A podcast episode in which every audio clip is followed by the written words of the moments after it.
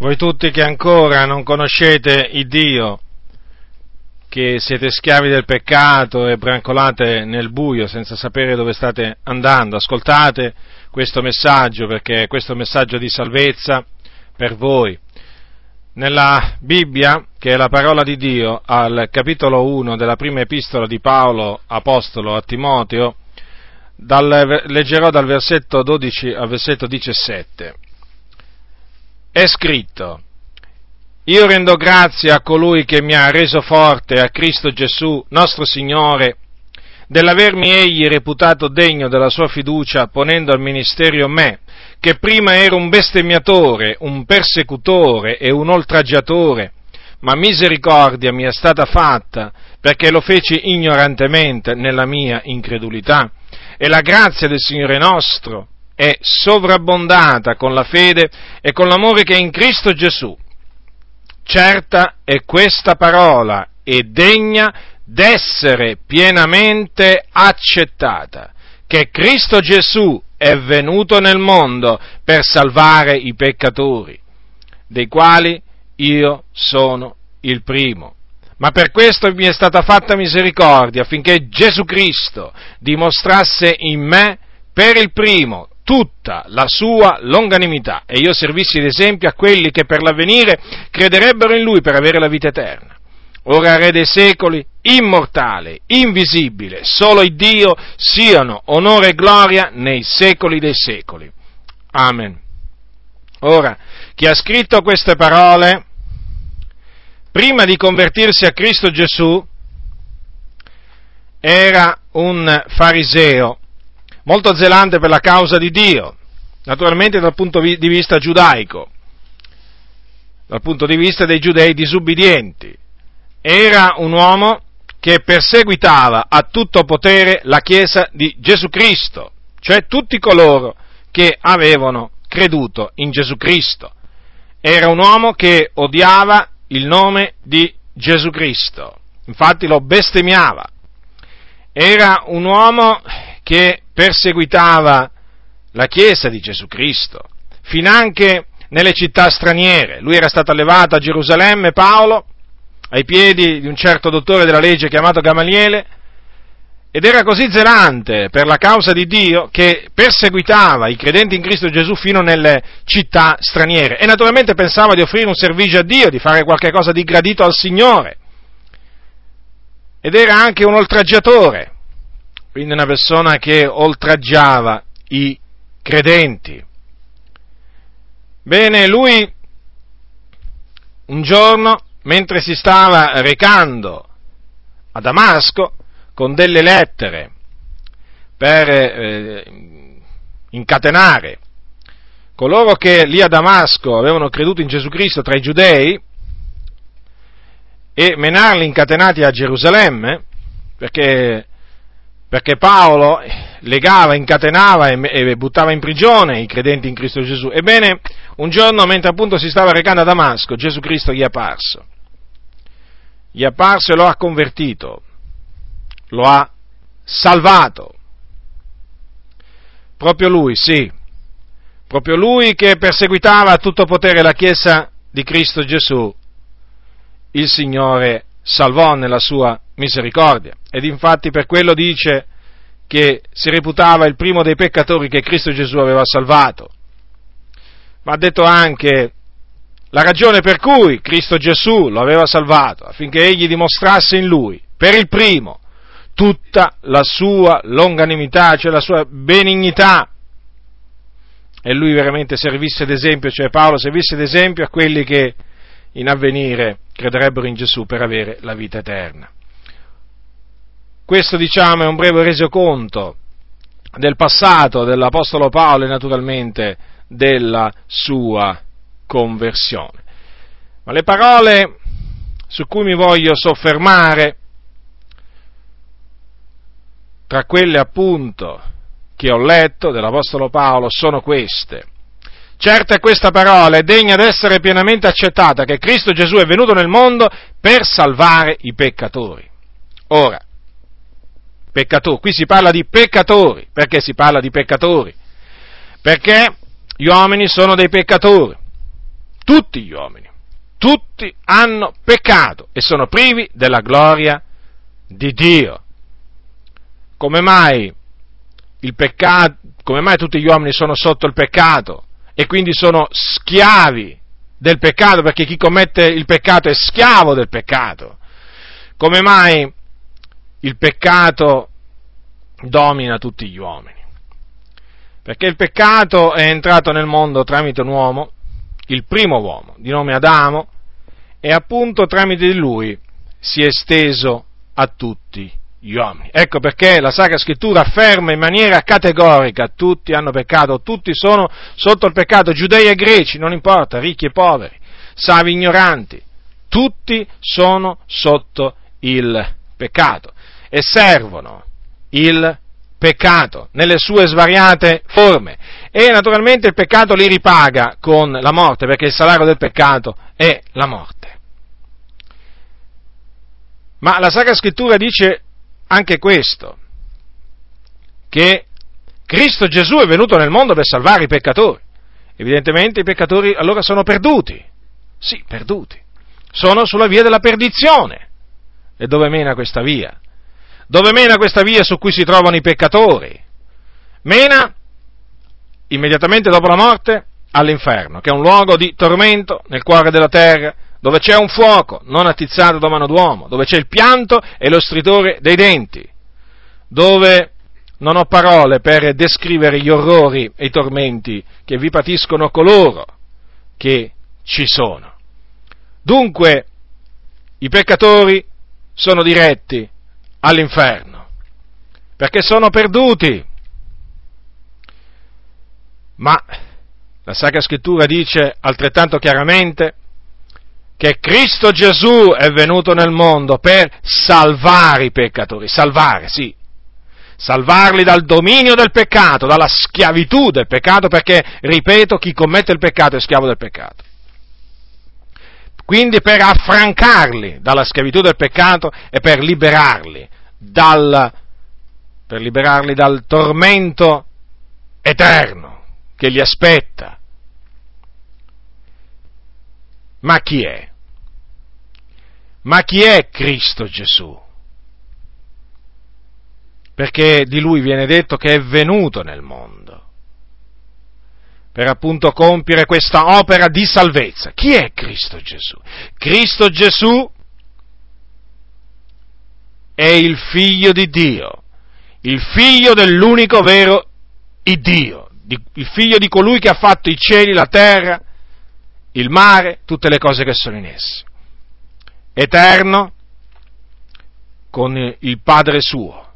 Infatti, prima di venire nel mondo, era nella gloria, in cielo, presso il Dio Padre, da ogni eternità, quindi non ha mai avuto un inizio. Ebbene, Cristo Gesù, il Figlio di Dio, un giorno è venuto nel mondo, ha preso, ha assunto la natura umana, è divenuto simile ai figlioli degli uomini, ha preso la forma di servo ed è venuto in questo mondo per salvare i peccatori. E in che maniera? In che maniera è venuto a salvarli? Vedete, bisogna tenere presente, dovete tenere presente questo, che per poter salvare i peccatori era necessario che, naturalmente, il Salvatore designato vincesse il peccato, altrimenti non avrebbe potuto salvare i peccatori dal, dal peccato. Ebbene, Cristo Gesù ha fatto proprio questo, perché assunse la nostra natura umana, ma non nascendo da rapporto carnale normale tra uomo e donna.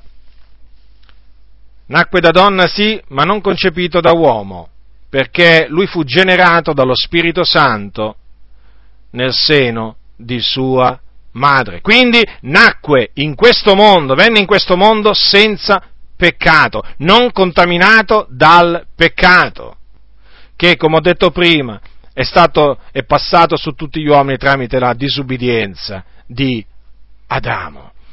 Quindi Cristo Gesù in primo luogo, quando, quando diciamo, quando venne in questo mondo, non contrasse il peccato originale, nacque puro, nacque immacolato, senza, senza macchia. E non solo, durante tutta la sua vita non commise peccato, non conobbe peccato. Badate bene, egli era vero uomo, fu tentato in ogni cosa come noi, però non peccò. Cioè Gesù non cadde mai in tentazione. E questo è molto importante. E questo è molto importante.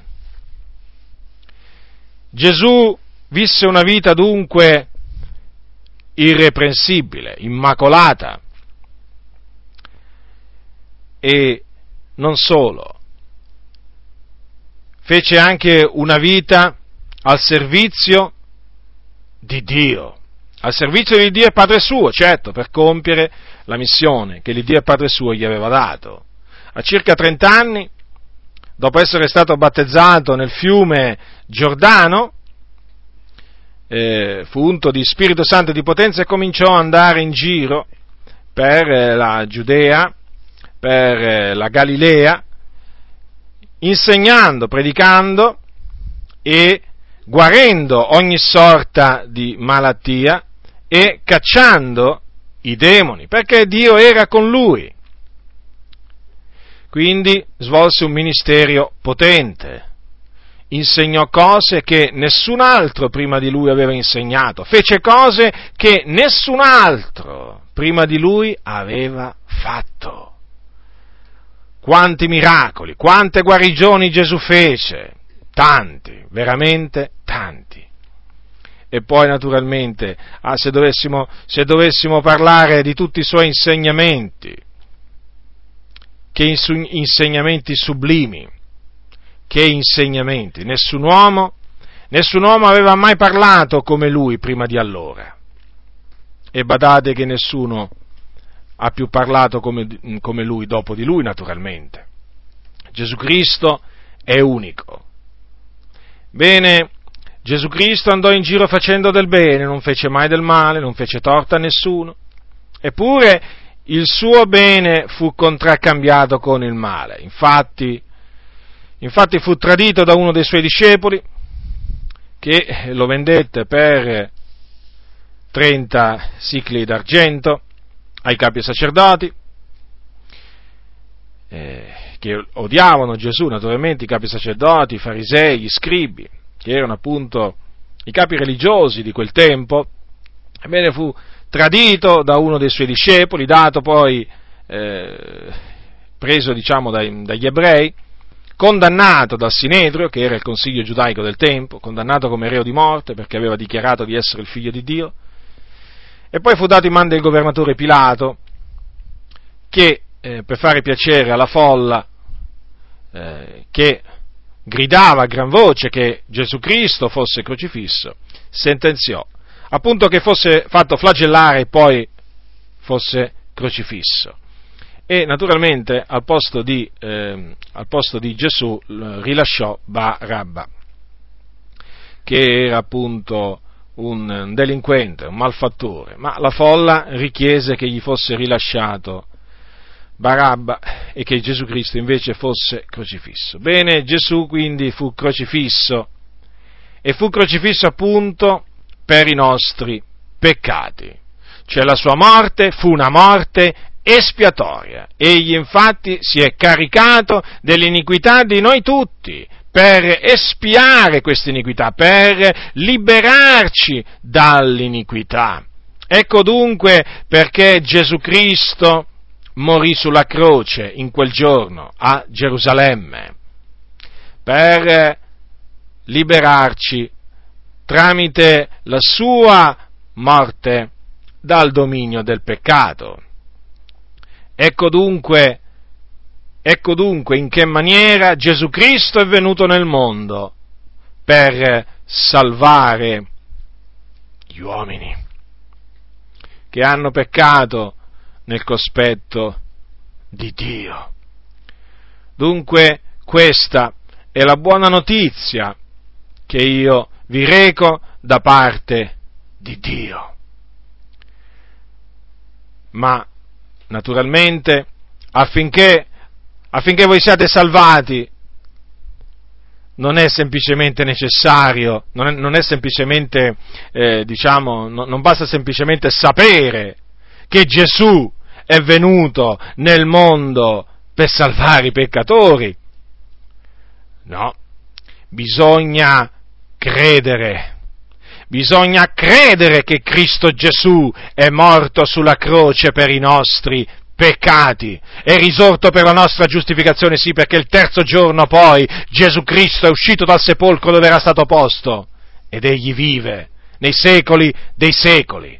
Quindi, per essere salvato, tu che mi ascolti, adesso che hai saputo che Cristo Gesù è venuto nel mondo per salvare i peccatori, ti devi ravvedere dei tuoi peccati, pentire dei tuoi peccati e credere con tutto il tuo cuore che Gesù Cristo è morto sulla croce per espiare i nostri peccati. Questa è una parola certa ed è una parola degna d'essere pienamente accettata.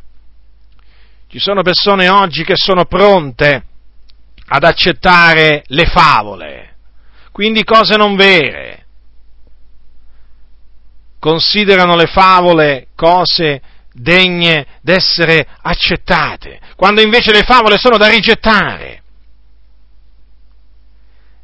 E invece, quando gli si parla appunto di questa parola, cioè che Cristo Gesù è venuto nel mondo per salvare i peccatori, ecco, ecco che allora sono restii, cominciano, cominciano a fare ragionamenti di tutti i generi, perché considerano questa una favola. Sì, molti hanno definito quella di Gesù Cristo una bella favola. Bada bene, bada bene a te stesso, quello che ti ha annunziato non è una favola, non è frutto della mitologia antica, no, è una parola certa, è l'Evangelo della grazia di Dio, potenza di Dio per la salvezza d'ognuno che crede. Questo è l'unico messaggio che, se accettato, può salvare l'uomo dal peccato e dall'inferno, l'unico messaggio, perché è il messaggio della grazia di Cristo Gesù. Non farti ingannare dal tuo cuore, perché il cuore è ingannevole e insanabilmente maligno. Il cuore ti dice da parte del diavolo, ma, ma questa è una storiella, è una storiella per stupidotti. No, questa non è una storiella per stupidi, questa è la verità. Questa è la verità che ti può rendere libero, salvare dal peccato e dalla perdizione eterna. È il messaggio più potente che ci sia, ma anche il messaggio più sprezzato che ci sia. Sì, perché la parola della croce è pazzia per quelli che periscono, è pazzia, sì. Ma sappi questo, che la pazzia di Dio è più savia degli uomini, come la sua debolezza è più forte degli uomini.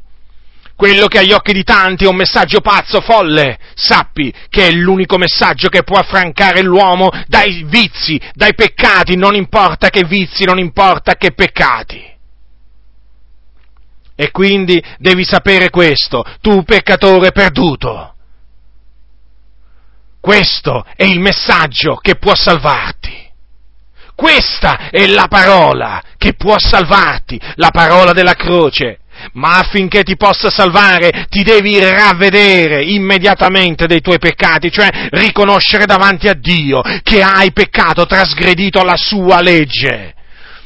e che quindi hai deciso di dare una svolta alla tua vita, di cominciare una vita nuova al servizio di Dio, al servizio della giustizia, e quindi di smettere di servire il peccato. E poi devi credere, cioè devi accettare questa parola che Cristo Gesù è morto sulla croce del Calvario per i nostri peccati ed è risuscitato il terzo giorno. È molto semplice, è molto semplice il messaggio della salvezza. Questo è il messaggio della salvezza che Dio ci ha comandato di predicare a voi che ancora siete schiavi del peccato.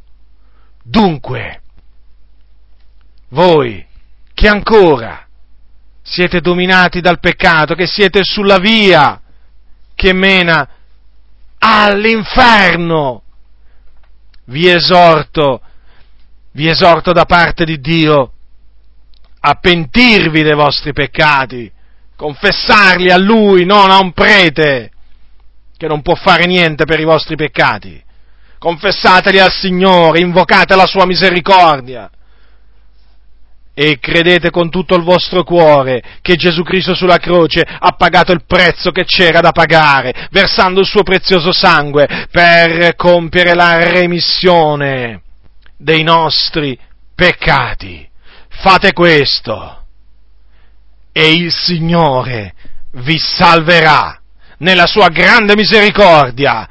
Vi salverà come salvò Saulo da Tarso, che perseguitava la Chiesa, che era un bestemmiatore e un oltraggiatore. Salverà anche voi e vi libererà, vi libererà dai vostri vizi, dai vostri peccati e vi darà la vita eterna. Sì, pure la vita eterna, certo, perché la vita eterna è il dono di Dio in Cristo Gesù nostro Signore.